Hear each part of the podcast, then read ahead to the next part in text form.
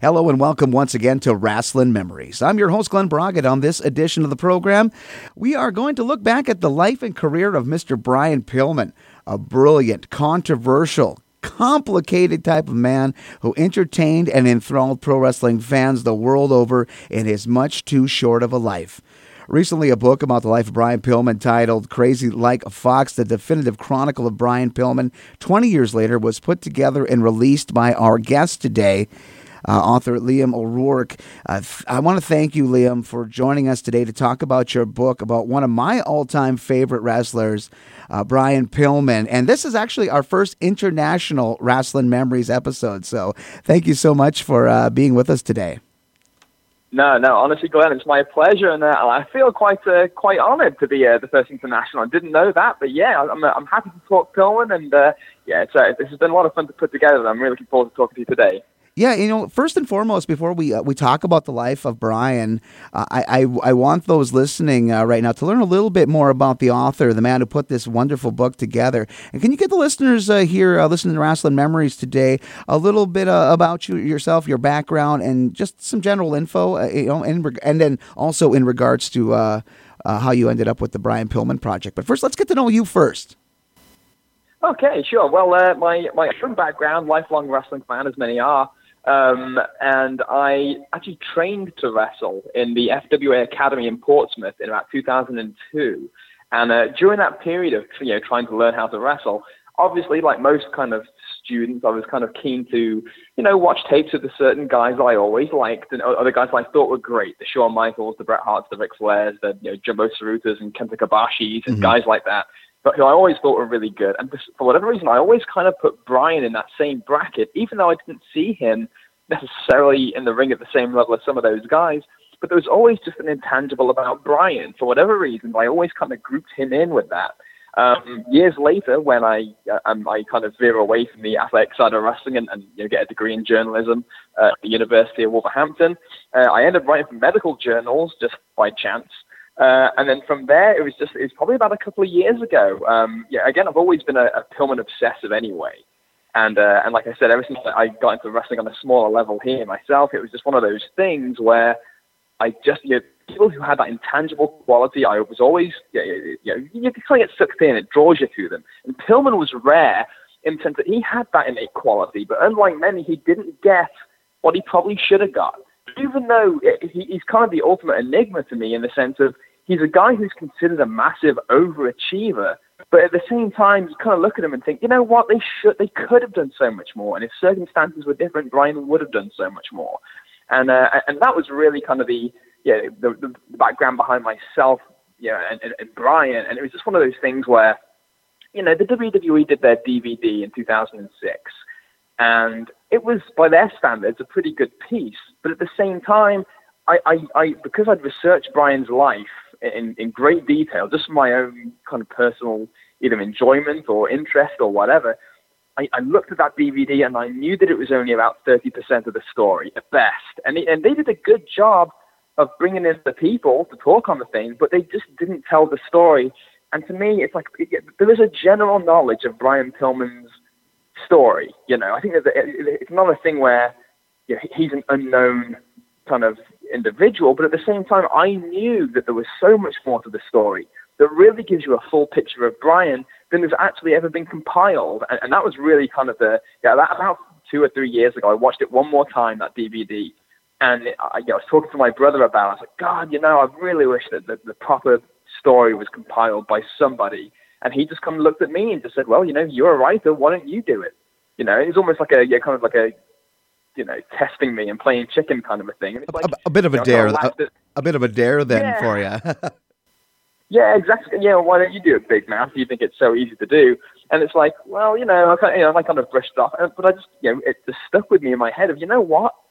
I think that if I can get in touch with the right people, I think that if I can do just a little, you know, push things a little bit further on the research front, I think that it's doable. I think it's doable, not only do I think it's doable, but I think it could be phenomenal because, like I say, the story's there with Brian. It's just a matter of tapping into it, talking to the right people, getting the right perspectives, and finally putting together what, what I think is one of the more fascinating stories in the history of the business.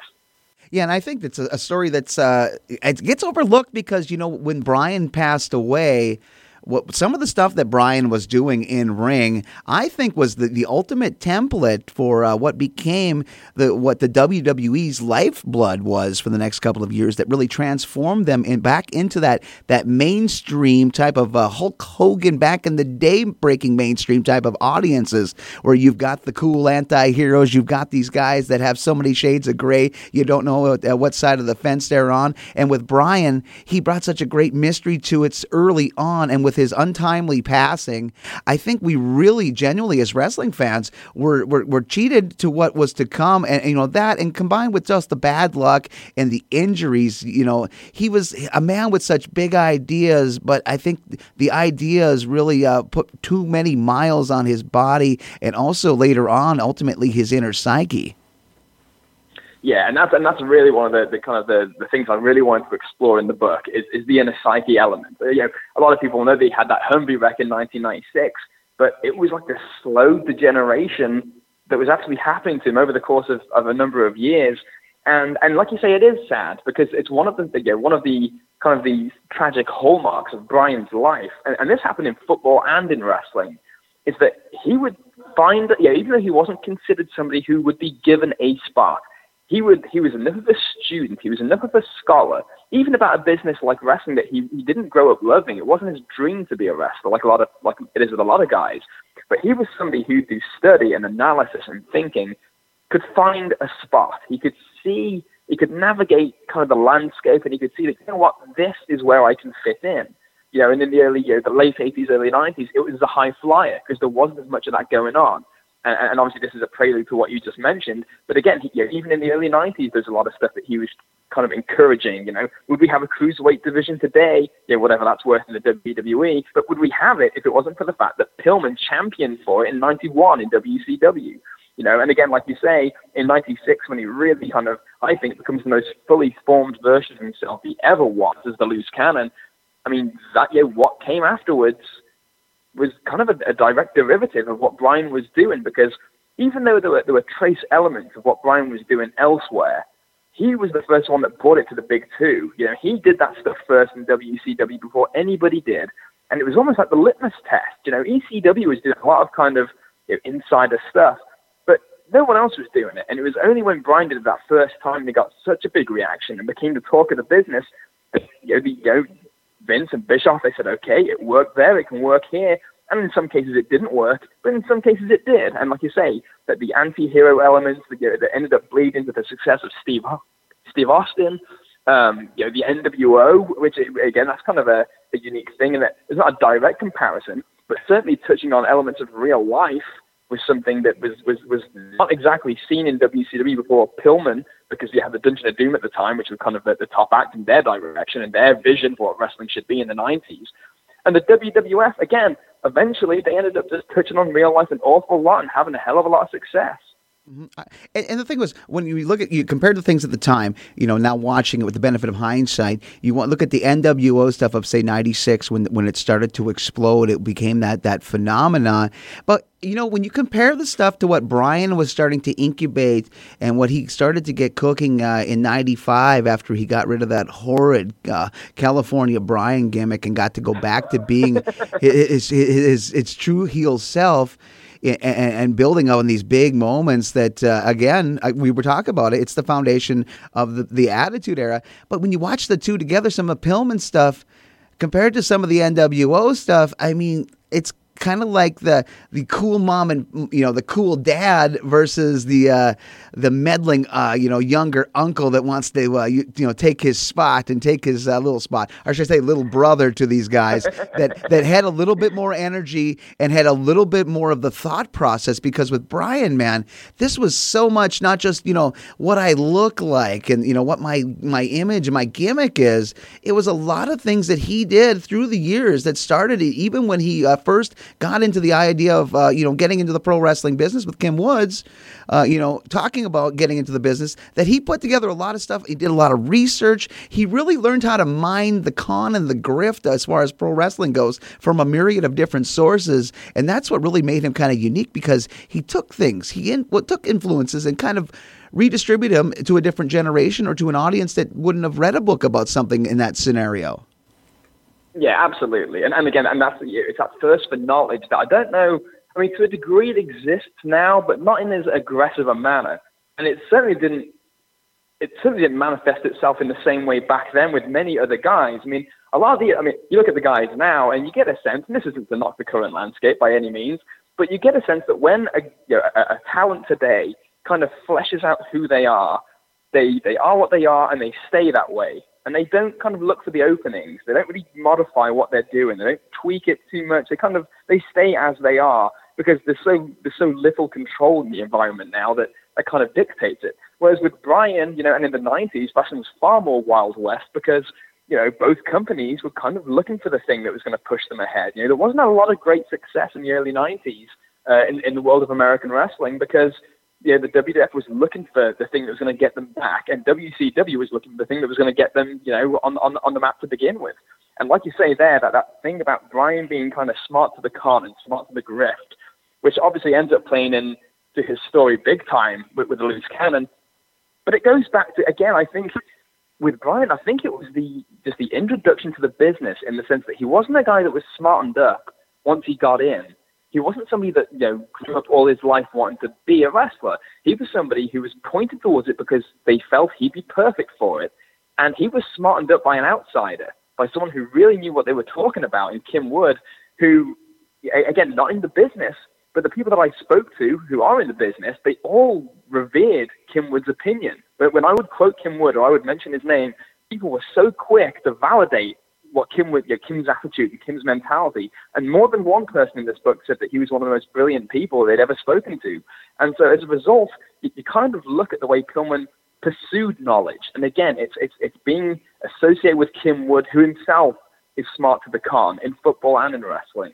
You know, and again, that, that, that, that persistent desire to gather knowledge and information led to him encountering like the, the smartest minds he possibly could to hoard as much knowledge as he could.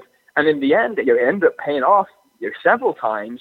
And, and again, the, the, kind of the great sadness of Brian, what makes his story unique, is that he would find a way to succeed again and again, but something would, would happen and just squash it under the thumb, rightly or wrongly, justified or not and what happened really too with him as far as his football career we want to go back into that because i mean we just talked a little bit about kim wood who was a strength and conditioning coach in the nfl and for other outlets but i want to go a little bit further back uh, you know into his younger years. I mean brian grew up. Uh, he grew up and he was born an underdog in life. Is, is, is, you know, and I think that's a good way to put it because when yeah. Brian was born, not only did he have to deal with these multiple surgeries for this throat cancer, he also uh, really lost a key part of what could have been uh, a real driving force in his life with the uh, young untimely death of his father. So, and that makes it all the the more sad because when we get to the end of Brian's story, Brian also uh, did not get to uh, see his 40s, did not not get to see his kids fully grow up. So there's a lot of parallels too between that and you know,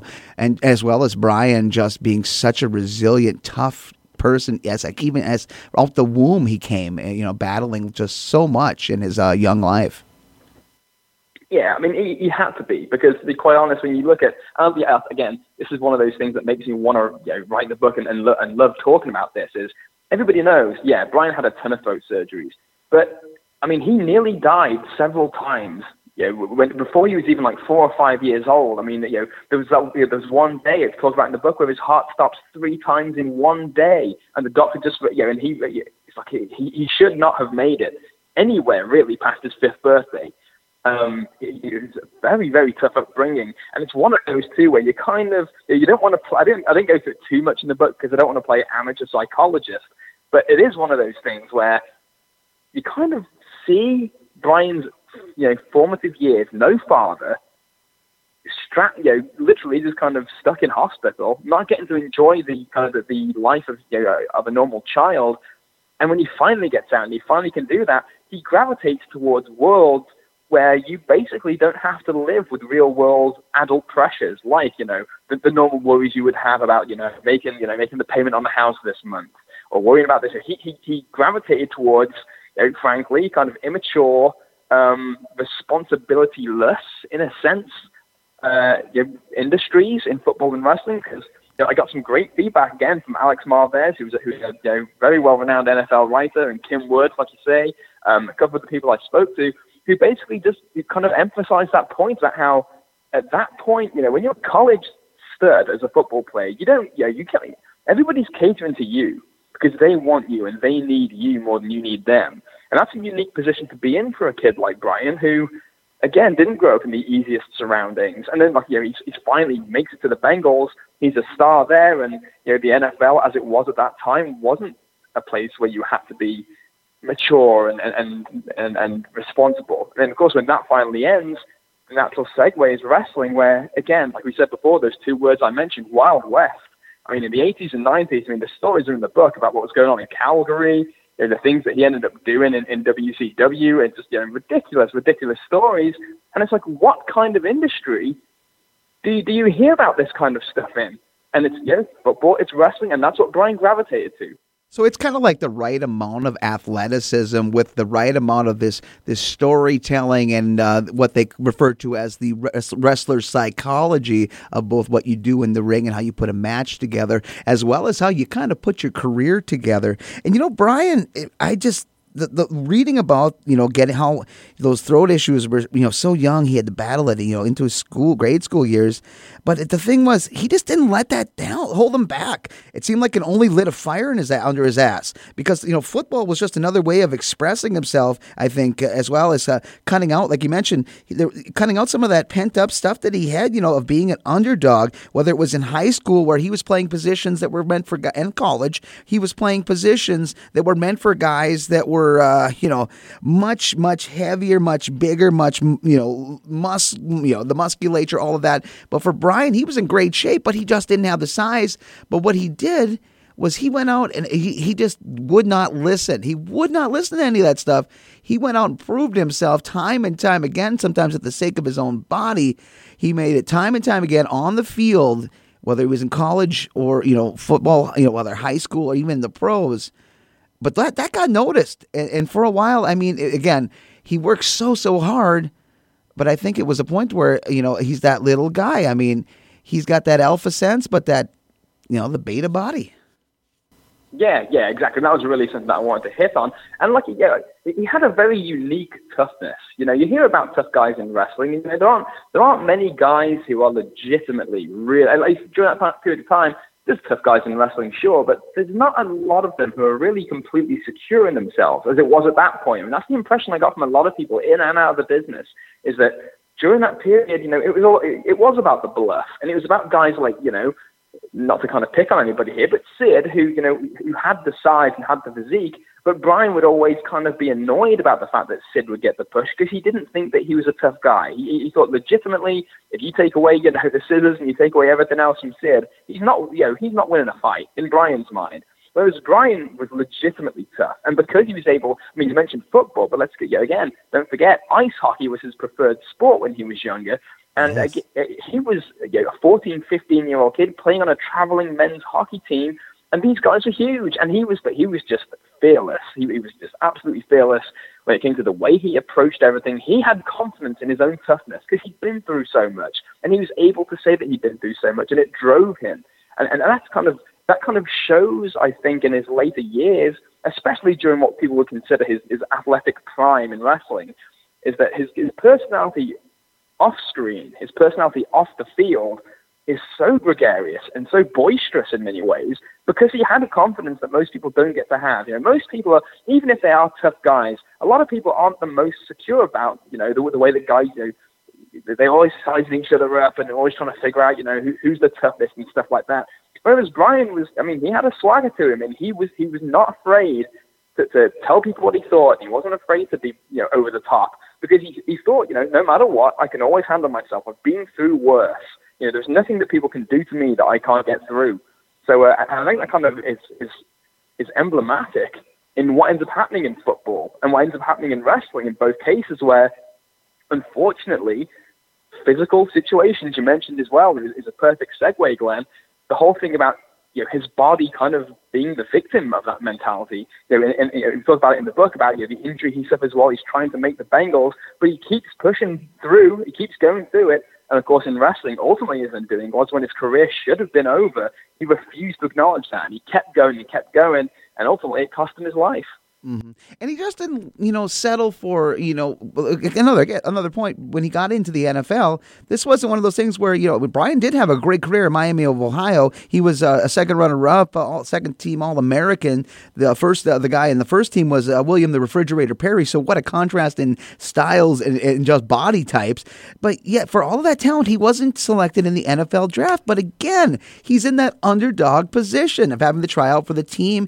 But again, it was a combination of his grit, his personality. He was good enough to get land a spot, and this, you know, again with injuries, of course, uh, hampering it. He ended up with a pretty cherry spot, being in around his hometown to be playing with such a herald team like the Cincinnati Bengals, and on and off the field, Brian really did bring in a short time there an interesting element to the team and also to the NFL because not only was Brian playing on this uh, special team suicide squad, he was also uh, enough to cordial and off the field to know and get to know like the owner at the time, Paul Brown, and, and getting to know some of the front office people. So he knew how to work a room, uh, whether it would be uh, guys on the field or and even to the front office. So they always had a.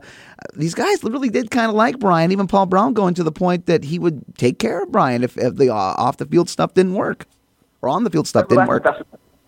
Yeah, yeah, no, precisely. I mean, and again, that's one of the things I really enjoyed learning about this. So some people have asked me, like, what, what are the things that you learned the most? And one of the things that always comes to mind is learning more and more about Brian's kind of sixth sense that he had about how to read people. I don't know if that was something he was born with or something he developed as a football player, but he just figured out how to speak to people in a way that spoke to them the most.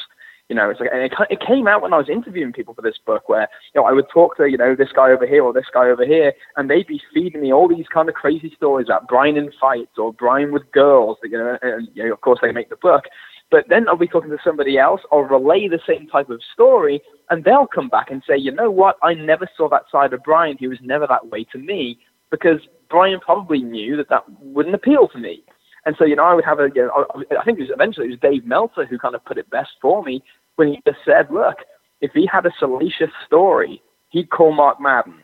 If he had, if you want to talk about Lou Thesz at four in the morning, he'd call me.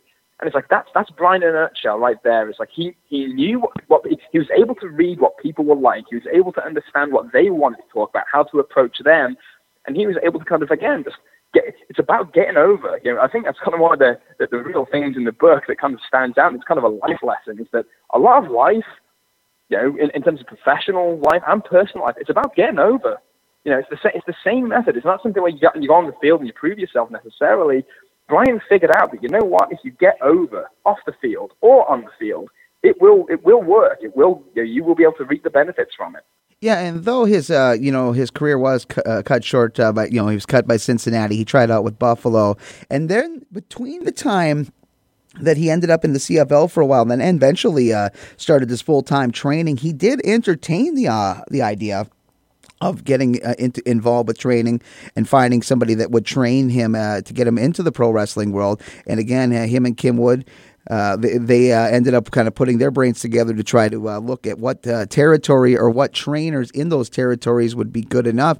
And uh, you know, before we get into like the Hart Brothers stuff, there was other areas that they were exploring. I, I saw in the book there was considerations to like maybe a Brad Rheingans up here in Minnesota who has trained yeah. many people and, and, and other guys around. So this was very another well thought out thing to who who they would get to uh, put Brian through the paces and and, and treat and train him right. And uh, it was very interesting because that was right before he ended up uh, turning uh, over to the CFL, and then of course his wrestling story would truly take flight. Yeah, and I think again it's one of those things where you kind of really. Uh, I, I, really enjoyed that part uh, in terms of getting to write that part, but also just ask questions about that part, that kind of that transition to where you know, Brian has figured out that the NFL, no matter how hard he tries, and no matter even if he gets in and gets a great spot, he kind of figured out that it wasn't for him. He, he, he knew. I mean, there are certain guys who make the NFL and then get a couple of years. I mean, you know, Kim Kim Wood outright said Brian was not going to last that long in the NFL. He just, for whatever reason, it's, it's structured in such a way where it will chew, it will pick him up, it will chew him and spit him out for their own purposes, and he's gonna either gonna get hurt or he's gonna you know, something's gonna happen where ultimately he wasn't going to be in the NFL for long. and he didn't really know what else he wanted. You know, he didn't really have it, but all he knew is that he didn't want to change his lifestyle necessarily. He needed something that was going to, to speak to him and appeal to him. And really, again, he, he didn't know that much about wrestling at this point, but Kim did. Kim knew a lot about wrestling. He's a, he's a, you know, a historian. He's a very intelligent person, uh, and, and he knew the deal. And he was, you know, in his mind, because he, you know, he, he was close to Dave Meltzer as well, and he was getting the inside scoop on what was going on in pretty much every territory. I mean, he knew, you know, there are certain places that if you go to train, they'll rip you off, they'll con you, there will be, uh, you know, I, am not sure how, how far to take this, but there, there were some kind of uh, personal proclivities of some of the people who were training those, uh, training the new guys who, who would not have gelled well with Brian, let's put it that way. Um, and, and it's just of thing where eventually it was let's figure it out. Where, you know, where's the best place? At the time, they weren't thinking Canada because obviously it's, was, it was, further away and out of sight, out of mind. But yeah, Brad Rheingans was the guy because Minnesota at that point, you know, under Verne Gagne, had a great reputation for just churning out, you know, top guy after top guy. You know, Flair trained there, Steamboat trained there. You know, Rude, Hennig, the LOD. You know, they, go, tons of guys had, had gone to Minnesota or came from Minnesota uh, that, that were you know real top tier players, and it's one of those where I think that Kim realized, look, there's a pattern here.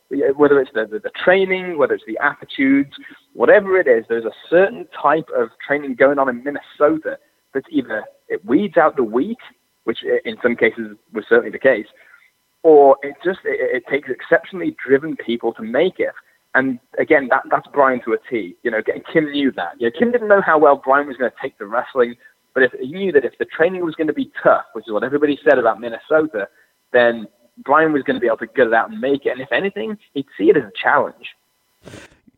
You're listening to Rasslin Memories. Uh, we're talking with Liam O'Rourke, author of Crazy Like a Fox, the definitive chronicle of Brian Pillman 20 years later. And now we are going to enter into the Calgary uh, Stampede Wrestling territory. We mentioned Brian uh, ended up in the CFL uh, in, in around the Calgary area with the Stampeders. And you want to talk about a town, uh, CFL? Well, it's it's got a certain uh, cachet in, in Calgary, but this is a town that was known for its legendary pro wrestling family. Quite obviously, Stu, Helen, and the rest of the Hart family. And you know what? Making the most of a bad situation here was Brian. Again, this is just the recurring thing that goes out through the book and his life. He ended up, I think, with probably the most ideal trainers for him and his and what became the style that that Brian ended up taking on in the business. I think the Hart brothers, like Bruce Hart, Keith Hart, the rest of the guys were in the right place at the right in Brian in the right place at the right time. Let's talk about how Brian uh, met up with the Harts and uh, ended up in uh, getting involved in training and then eventually hitting uh, the ring and wow, taking to it like a fish to water. Yeah, so I mean, and it's kind of the exception to the rule in Brian's life, that if there was any luck that he had, it was that he was getting to Stampede at a time when Stampede needed new talent. They needed people who could stand out. Even if they were green, they'd be given a chance. Or even if they weren't the most well-rounded, fleshed-out individuals as, as wrestlers, they, they, they get a chance. They get a chance to work with guys who were good because they had you know, uh, you know a lot of talented individuals there. Um, and it was just that thing where Brian, if he, you know, there's very little in his life where you could say, you know what, he's a lucky guy right there. He, you know, pure luck. But I honestly think, you know, the fact that he, he was an exceptional athlete in a training camp that didn't have a ton of other exceptional athletes at that exact same time, um, in terms of beginners, he stood out like a sore thumb. But, you know, Bruce took him immediately um, for whatever reason. They just they just clicked. They, you know, again, both very smart people. Bruce is a really smart guy himself, and it wasn't it wasn't something where he, he, he kind of jumped in, hit the ground running. He hit the ground, kind of still trying to find what was going on. But I, I think in one of the one of the defining things about Brian. He got injured very early, but again, he didn't let that. Bit, his downtime was not downtime. You know, he put it to good use, and he came back better. And uh, and that's when it was like, wow, look at this, look at this, look at this. This guy's a prospect now. This guy's got some serious potential because whatever it is he's done in his off time, which we talk about in the book, um, he just came back just looking far more ready than he had any right to, considering he really hadn't had that many matches, and he, he didn't even have all that much training. I mean, he was he was rushed onto TV six weeks after his first lesson.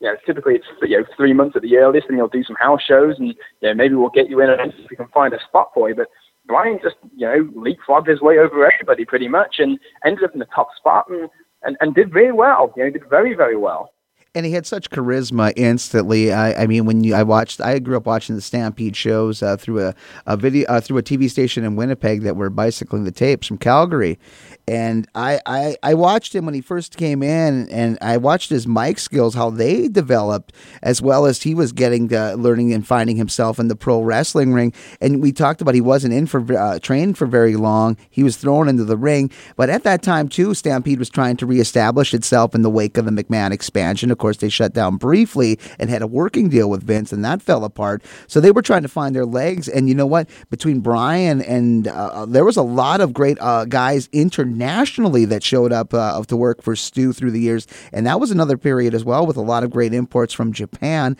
a style of which Brian copiously studied films uh, that he would get from Meltzer. So this was another thing where guys that he could uh, either work with uh, directly in the ring or glean knowledge uh, in the locker room. I think this was another one of those uh, major pluses for Brian because he got to learn a few. I guess his style could vary in Stampede because of that international exchange of talent.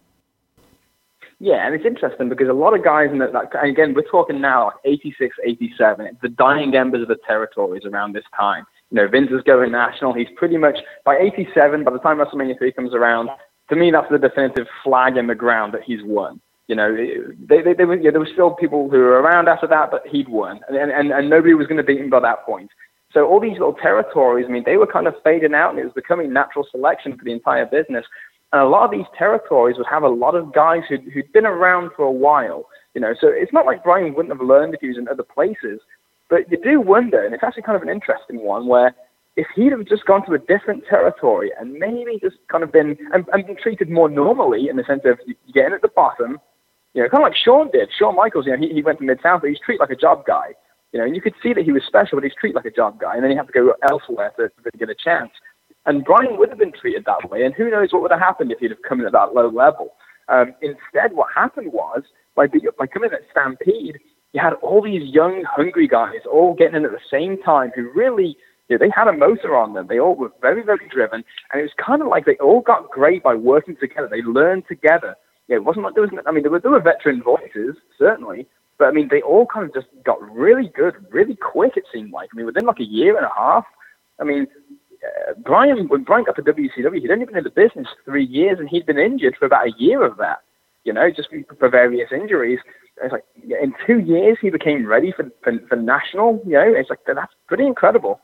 Well, it blew me away, you know, because I was watching Stampede, and you know, I last I saw Brian was he came and worked, uh, I think one or two shots with Larry Cameron, who was uh, then poised to be their top guy at the end of uh, before Stampede closed down. And the next thing I know, you know, he's he's working with Cameron, and it's not even a week or two later. I, I am thinking maybe it's a little bit longer with the remembering and all of that. But I remember watching the vignettes uh, for him to cross over into uh, NWA WCW now, what really got Brian to make that leap? Uh, I, you know, he could because at the time, you know, Brian was probably it was having his fill of Stampede. I, I, I, think there was some guys that he had did have some heat with out of the line out of the lineup, and some that he did uh, justifiably rib.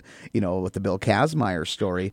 But uh, you know, as as Brian, you know, he found himself in a pretty good spot. I mean, in a spot where you know, he was going to end up with uh, the NWA WCW, but at the time he was looking around, shopping around, seeing, uh, kind of checking the pulse of, of, of, some of the other places in even the WWF because Owen was there and Bret was there while Owen was working the Blue Blazer gimmick. He also, I mean, yep. that, that was fascinating too, but Continental Wrestling, reading about that near, near big time uh, American side uh, debut for Brian.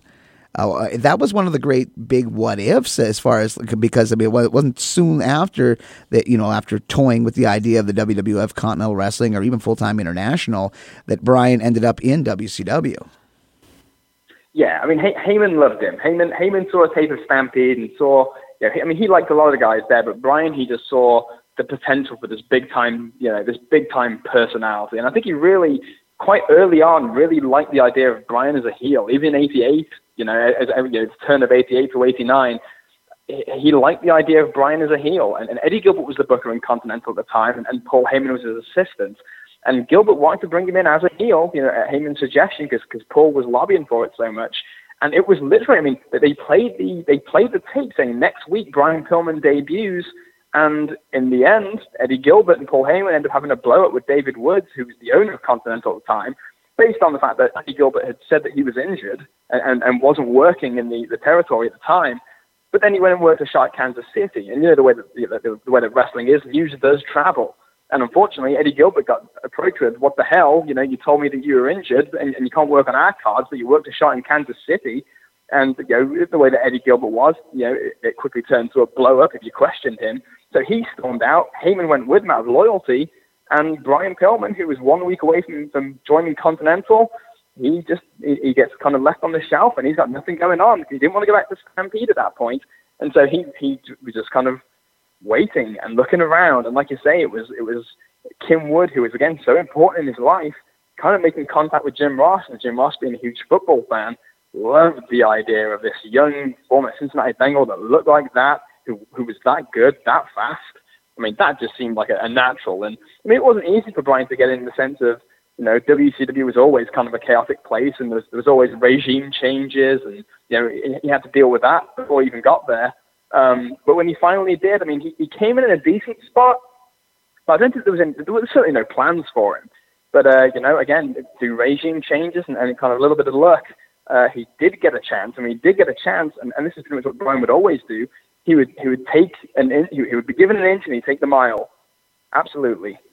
One of the things I remember too when Brian came in with one of his earlier opponents was a fellow Stampede alumnus, Mike Shaw, aka Makhan Singh, and at the time he was working the heel gimmick of Norman the Lunatic. So even in his first really big feud, uh, he had a little familiarity because he did with work with uh, both Makhan and then even Gary Albright and other guys that were part of that consortium, uh, Karachi Vice and Stampede.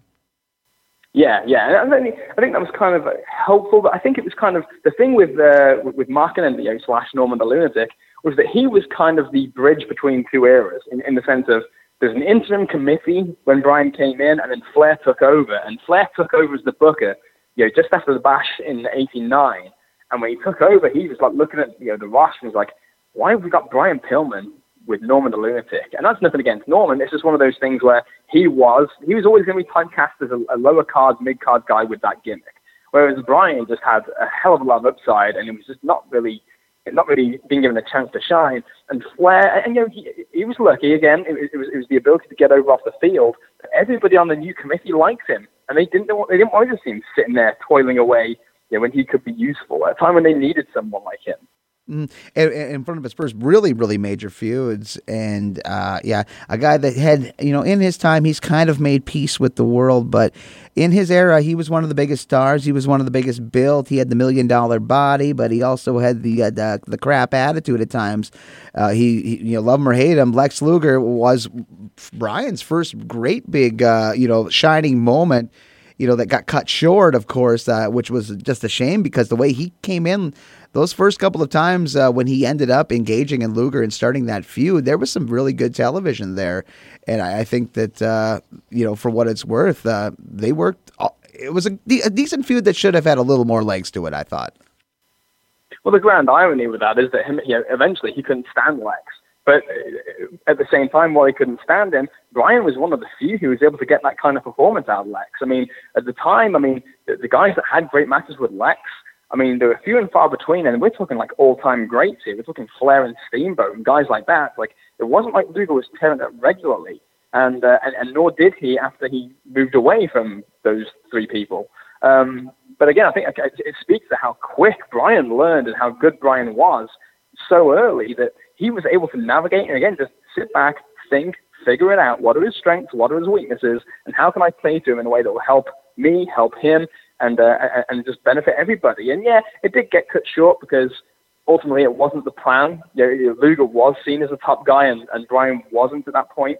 Um, and who knows, maybe it's a little early for Brian, but at the same time, I, I think if the follow up had been there, I think it would have worked. But the follow up just wasn't there, and, and, and that was again another regime change, kind of screwing Brian over. And we'll talk a little bit about the regime change, but also uh, uh, Brian ended up eventually finding himself uh, working tags, and uh, a good period of time he spent with Minnesota guy Tom Zenk, and they they had a really good feud. I thought there was some a good series of matches with Jim Cornette's Midnight Express, and when you read a little bit more about it, it sounded like they uh, wanted to do a lot more with uh, the angle with the Midnight Express uh, and a little more with Brian to even elevate him a little bit more. And reading about some of the pre, uh, perspective ideas that Cornette had and, and some of the booking guys had that uh, didn't come to pass, of course, because it was the SS Titanic WCW that just didn't know how to keep, you know, keep keep a. They couldn't order lunch, uh, let alone get a booking sheet. But I, I guess uh, working the tag teams with, with, with Zenk, I mean, they really had more ideas that just didn't that, that, just basically died on the cutting room floor. I mean, that really could have elevated uh, Pillman into more of that direction where he would have been taken even more serious as a, as a big time player in a in a world championship series or a cycle. Yeah, and, and, this is where the, the, the pattern really starts to develop with Brian. Unfortunately, this is where we really start to see the the habit that the business and WCW seem to have of Pillman's got something that we could really do, and we could really do with making a new guy, and they just would not do it. Even though the idea was there, there was always some kind of stupid, petty political reason. Whether it was a, a thing where they just didn't think Brian was, was you know, right for that spot, or whether it was something where the person he was working with, which was the case in the Midnights, uh, and would be later on as well. Uh, you know, especially with Zenk, you know, Zenk, who was his partner, but was on the opposite side politically of the next book of Ole Anderson, and as a result, the team gets you know beaten, broken up, disposed of, kind of put together in a sloppy way. You know, back again at the end of the year, but not in a way that meant anything. And, and as a result, Brian's just floundering by, by the time you know mid 1990 comes along. He, uh, again, it's kind of one of those perfect things in the book where it kind of gets described. He went from being you know, Ric Flair's personal protege on screen and, and a guy who was going to work with Flair. So all of a sudden, he's working with guys like the Iron Sheik, who really had no business on the major league stage as a wrestler in 1990. He was, he was played out. He had nothing to, to, to provide, nothing to give. And, and, and Tommy Rich in, 19, yeah, in 1990, who wasn't over at all, was being pushed stronger than Pillman was when, when Ole came in. And you know, that, that was the, uh, you know, the knock-on effect of things like those great plans yeah, falling through. Yeah, that was kind of Ole's like uh, bringing in some of the guys that he had uh, struck pay dirt with earlier in the Georgia Championship stuff. But the reality was, it was a generation that was starting to, uh, uh I guess, give way to these guys, these young stars like like Brian Pillman that were coming up, and Ole, of course, being Ole, just didn't really want to uh, let go of that of, of the past to a degree. And you know, for Brian, for again this is a guy, you know, he ended up with the tag team with, Z, with Tom Zenk, the Z Man. He ended up trying something that, I mean, that ended up working in the long run by getting involved and, and really putting the word out about guys like Jushin Liger and some of the guys that uh, would have been a part of a, a stellar light heavyweight division for all intents and purposes, started out great with those series of matches with, with, with Brian and Jushin. But again, with WCW, we ended up having guys like Ricky, you know, Ricky Morton. You know, he's a great worker, but you never remember him in a light heavyweight title mix. It was a tag team guy. They basically kind of just made it and also ran after a while. I mean, a couple of good guys in the lightweight division, but it seemed like it came out big, and then they just lost it, lost focus on it, uh, and that was a shame too early on. And thankfully, they were able to get traction action with the the cruiserweight division later on with with WCW in the '90s. Yeah, and that's yeah, it's, a, it's the story of what could have been, which is unfortunately the with Brian. But him, him and Liger, the matches they did have at Christmas weekend in '91, and, and the match they had at SuperBrawl that everybody remembers was just so unbelievably tremendous. And and and for what in the end? You know, it really didn't it really didn't get anywhere or mean anything. And even when WCW did bring back the, the cruiserweight division, which was about a year after Brian had actually pitched to bring it back in '95. If you remember, it wasn't until Mysterio got there, which was actually kind of similar to the way that Liger came in, where they've got, you know, they've got guys, you know, Malenko, who Malenko was struggling to get over in 1996. People forget, you know, early 96, Malenko's, he's there and he's good, but he's trying to find his way to really connect to the audience. And it wasn't until the perfect contrast came along with the Rey that I think that the, the idea of the image of the cruiserweight division really picked up. And Brian could see that that could happen with Liger. Liger could have been the Mysterio, you know, four years earlier in a sense, in terms of we build it around him, then that means that Brian will be the one that works with him forever because that that'll be the introduction. And of course, Brian would then have a spot away from the guys like you know Windham, Luger, Flair, Sting that, that the book would always protect, and and he would be the star. If, if not the star, he would be one of the top two stars in a completely segregated division. But it, it, yeah, it didn't come to pass because, like so many things, WCW just had a knack for fumbling the ball. Mm-hmm, mm-hmm, mm-hmm. Uh, we're talking with Liam O'Rourke, uh, author of Crazy Like a Fox, the definitive chronicle of Brian Pillman. And, you know, again, Brian uh, ended up uh, going heel 1992 was a big year for him in the later part of the year because you mentioned Barry Windham. Well, Barry was kind of in the mix of, of Brian's uh, heel turn and later transition into what became the tag team with Steve Austin and the Hollywood Blondes. And you want to talk about something, and there go another thing that was uh, cut at the knees a little too early. But yeah, the seeds were planted in 92, uh, late 92 and into 93 for what became another great gimmick, uh, another thing that uh, I really enjoyed. Loved that the way they got into it. I love the Brush for Greatness tour. I thought uh, they, they, they, they dropped it too early on, on, on the Hollywood Blondes. But again, it's WCW. This just seems like standard working order for them, unfortunately. Yeah, and that was another thing too, where you know, he was being given a lemon and making lemonade out of it, and and I mean, and what great lemonade, you know? I mean, who who who better could you have to, to be just thrown together with than a guy like Steve Austin, as good as he was, you know, uh, with the engine that he had and the motor he had, who was as impressionable as he was, you know. I mean, you know, it, it's been said by Austin himself that Pillman was the leader of the team, but think about the, a guy like Austin who was so hungry and, and was so driven in his own right that he would kind of put his hands and, and kind of believe in the vision that Brian had for, for what the team could be. I mean, Austin was vehement about not being in the team to begin with. I mean, he was getting right up in Watts' face and right up in Dusty's face, thinking that he was being messed with. I mean, he did not like it at all. Um, and so for, for it to turn from that to what it ended up being, which is he's following Brian's advice and it's working. I mean, think about how how, how just how dynamic that that, that, that chemistry was between those two guys to get them to, to mesh that well when they're they're beginning and their for, you know, their formation really wasn't something they wanted. It was something they were slapped with because the Bookers had nothing for them and nothing for the tag division. And it was just, it was very lazy. I mean, it's the thing with WCW. Everything will be so lazy. You kind of see it in the, in the book. It's the pattern. You know, it's like even angles that they consider a high priority, they're lazy with, and they're not good storytellers. You know, and this, you know, it was Ole, it was Dusty. You know, you know, Bischoff was the same. He was, he was even though he wasn't really the head booker, he was the guy that oversaw everything he was never someone that could really, you know, tell a story start to finish and see it through to its conclusion. Uh, I mean, and, and you see it you know, with the Blondes perfectly, unfortunately, where as good as they do and as exciting as their rise is, they have as unceremonious and, and, and tragic and, and ugly a demise as a team where they just get downplayed. It's almost like it's not a big deal by the time they break up. And, and, and, and you just lose it. Know, you, you see magic and it just slips through your fingers. Mm-hmm. And, and Brian could have very much ended up lost in the shuffle because the intent and purposes was to push Steve Austin at the time, which led to the uh, United States title uh, by by Starcade. Yep. And uh, the thing was with with Brian, you know, as you know, ninety four got into ninety five, you know, he was just kind of he was in he was in orbit, but he didn't have anything.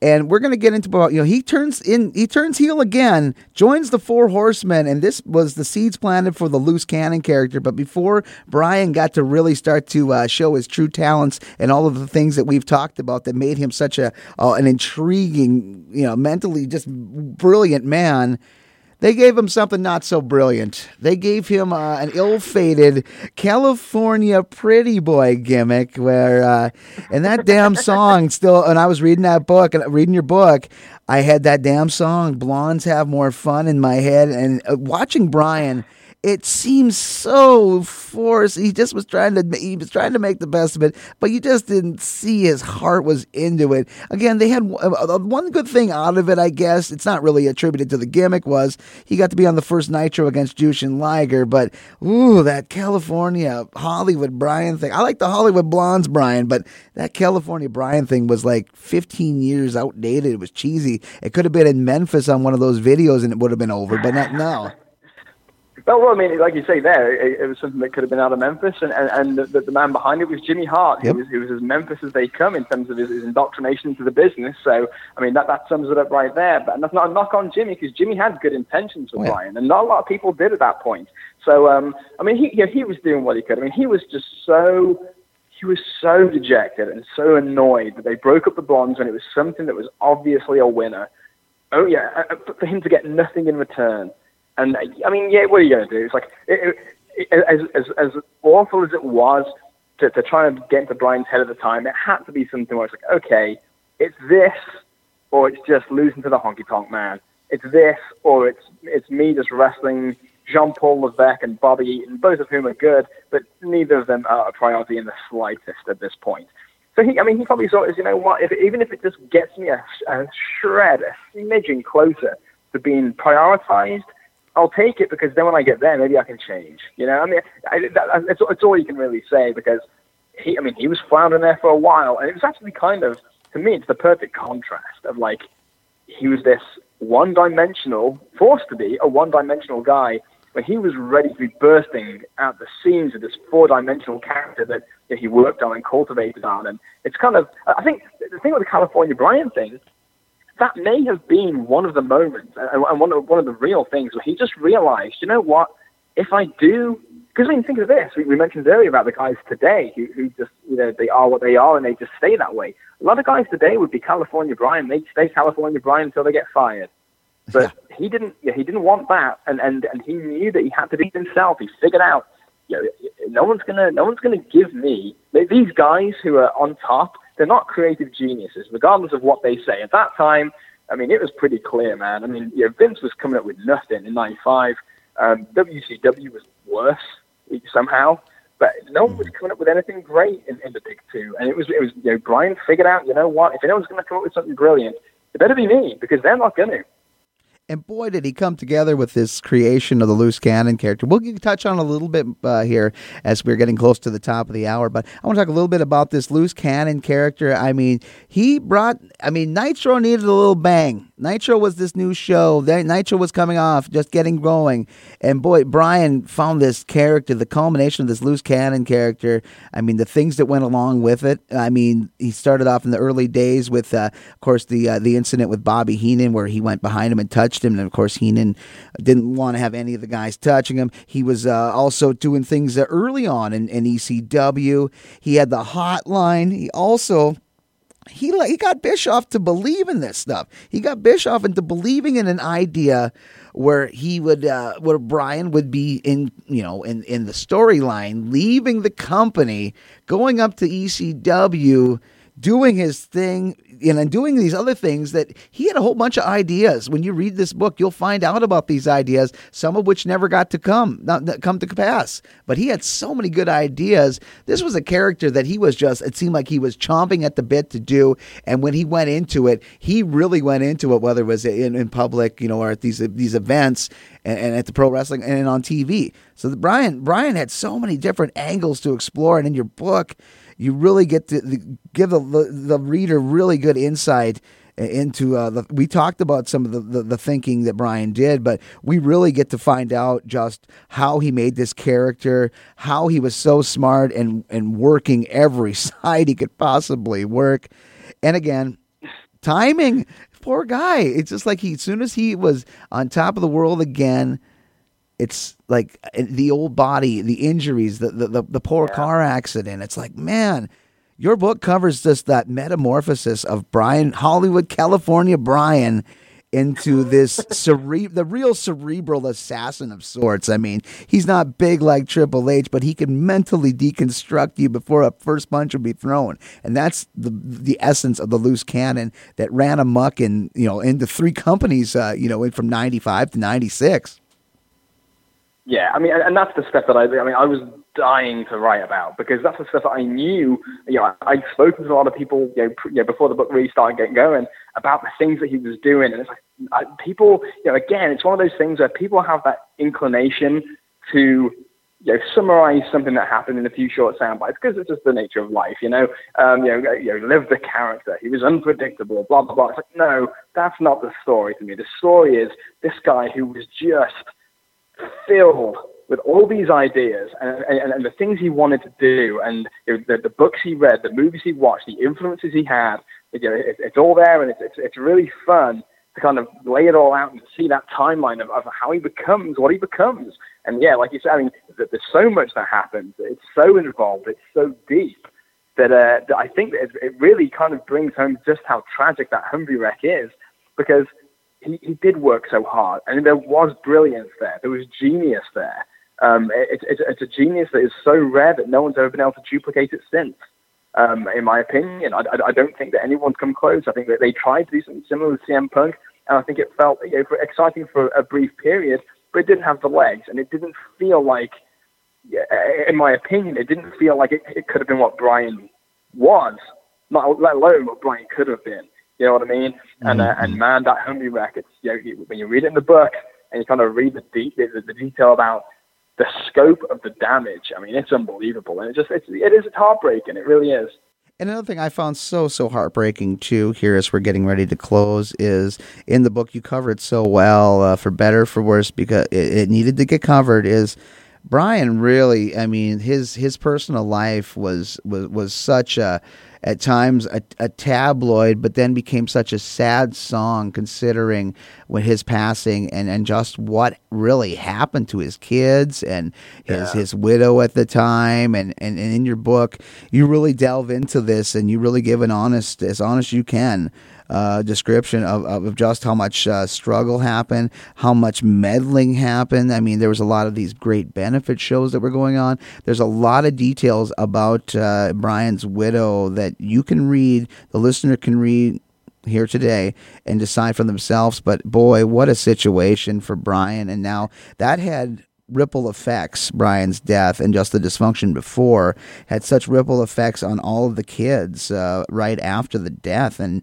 you know, and it's so nice when I'm reading the end of this book to know that you know there's another Pillman in training to get into wrestling, but it seems like this kid saw so much in his time uh, dealing with all this dysfunction that he through his own dysfunction got his head screwed on straight yeah and that's to me i mean honestly, I mean, it's not the kind of harp on the what what feels kind of like you said, the tabloid a great thing, but I mean, there's a lot of stuff going on at the end of his life that's just terrifying. And and, and glad I'm not saying this to be, you know, kind of um, sensationalist or anything like that, but I mean, it was it was really it was genuinely depressing to write the last three months of his life and this stuff afterwards because I I could hear people's people relaying these stories to me in my head as I'm writing it and just hearing the way their voices crack and hearing the way they you know I mean it's a sad it's a very sad deal his, his marriage was falling apart in in a really really bad way there's a lot of things that were going on in his personal life that, that we you know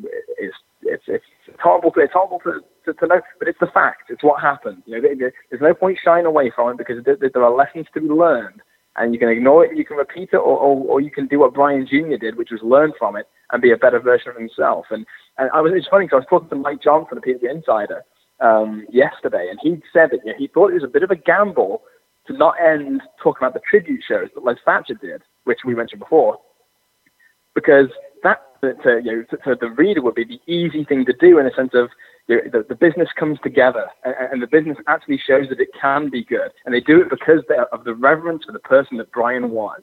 Yeah, that's that's the happy ending, in, in some sense.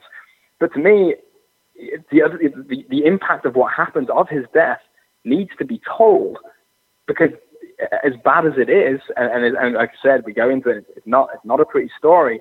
But at the same time, I really genuinely think that Brian Jr. and Brittany being resilient enough to get through that and become better versions of themselves and, and get to a situation now where you know, they do have you know, the ability to take their life in a positive direction they, I think they deserve to have that be the, the happy ending because that is the happiest ending of all. It's the fact that you know, because ultimately, I mean, and, and several people said this to me.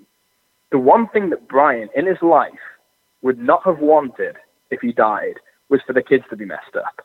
You know, regardless of what happened with, the, with his wife or uh, on the female side of things, the kids were his top priority. He really loved and cherished the kids.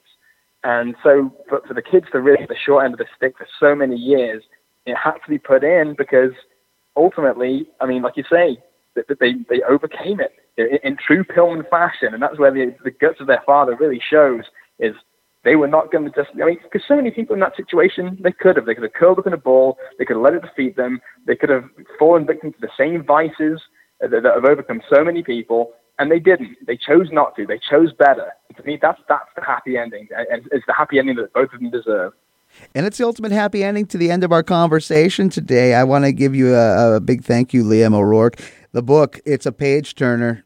I I think I'm going to be reading this uh, a few more times here, just because. I, say, I want to thank you because I mean, when you told me that you thought the book was brilliant, I mean that means a lot, and I, I really do appreciate your, your, your feedback, and I appreciate the time talking to you today because it's been a lot of fun.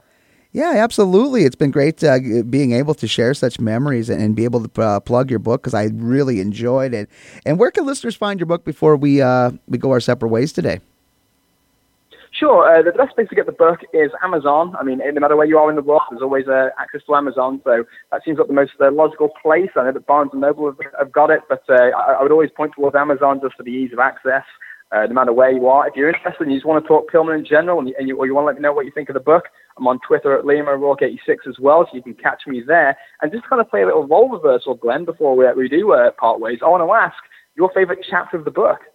My favorite chapter of the book. Oh yeah. my. You know what? There I God, this is a tough one because I really did like I I really like reading I I really enjoyed reading this stuff about his life and you know the NFL and college. I mean, I love the wrestling stuff too, but you know to read about you know his friendship with John Harbaugh and how that friendship lasted, and how some of the other guys and, and dealing with guys in the NFL, like the incident with Anthony Munoz dealing with uh, uh the rather oh, mellow yeah. Munoz. I mean, that stuff is so good, and of course the conception of the of the loose cannon and just reading, I mean, some of the chapters bleed into one another, of course, because the story goes.